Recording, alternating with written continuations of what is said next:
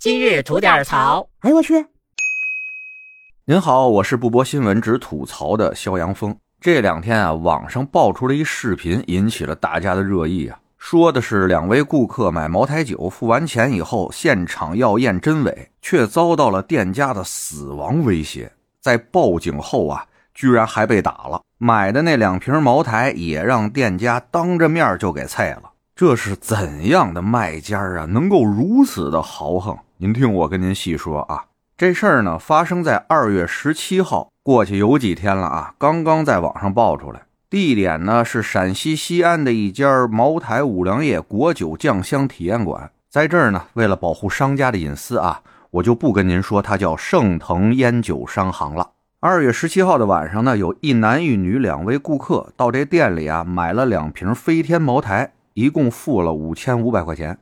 付完钱以后呢。顾客要求店家这边给他开收据，并且抄那个瓶身码。哎，这是个经验啊！买这种玩意儿一定得在这收据上面把那些该记的东西都记明白了，要不然一出门发现是假货啊，这事儿就说不清楚了。而店家接待这两位顾客的呢，是一位岁数挺大的穿红衣服的光头男子。一听这两位顾客要求开发票，并且抄写瓶身码，这光头那流氓假仗义那劲儿就上来了哈，拍着胸脯子说：“我们这么大的店啊，开了这么长时间，还能卖你们假酒怎么着啊？”就执意不给他们开这发票。两位顾客中的一位女士啊，看着店家不给她开发票，就拿出手机直接要验这瓶身上的防伪码。没想到这光头啊，当时就急了，指着鼻子就问这女顾客说：“你拍什么拍？”一边说，还一边动手开始抢顾客手里的酒。这顾客都懵了，说：“我们这已经付过钱了，酒是我们的呀，你抢我们酒干嘛呀？”这光头呢，还是不依不饶，说：“你们在我店里验真伪，这就是捣乱啊！我不卖你们了，行不行？”说着啊，还绕出柜台，直接把店门给关上了。那意思啊，今天你们就别想走了。这两位顾客呢，当时感觉人身安全受到了威胁啊，于是打电话就开始报警。而那光头男呢，看到顾客报警了，不但没有所收敛，还变本加厉了，一边骂骂咧咧啊，一边开始对这打电话报警的女顾客开始推搡，并且抢她手机，行为态度是极其的嚣张啊，直不瞪眼的就跟那俩顾客说：“你们是不是不想活了？你们，你们今天敢打三幺五，敢打幺幺零，我今天就敢弄死你们！”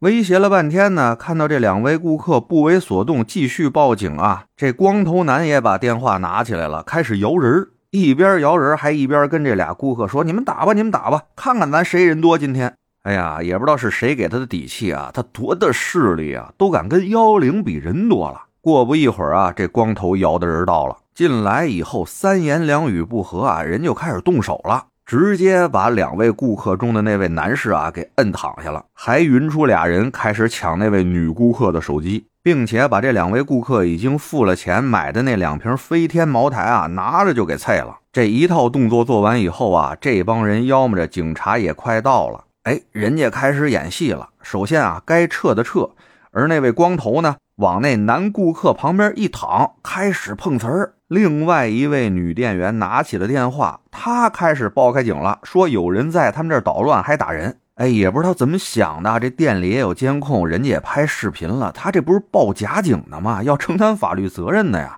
真是无知者无畏啊！又过了一会儿，这警察叔叔到了，告诉那顾客啊，你也别接着拍视频了啊，我们已经到了，你放心吧。哎，这视频呢也到这儿就断了。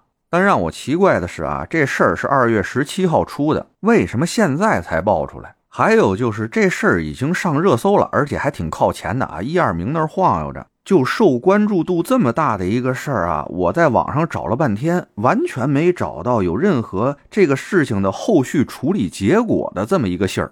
哎，这到底是什么情况，我就不清楚了啊，咱等等看看这两天能不能有具体的处理结果爆出来。这事儿吧，我看着视频就有一种特别错愕的感觉啊！这都二零二四年了，还是在中国，还能有这么豪横的人呢？这哪儿来的底气啊？这是再往前想，那么豪横的，好像还是唐山那几位呢吧？嘿，看看那几位现在是什么结果？开个买卖，和气生财，还动不动玩黑社会那套呢？脑子有病吧？自己跟那儿丢人现眼不算，连自己所在那城市的脸都给丢了。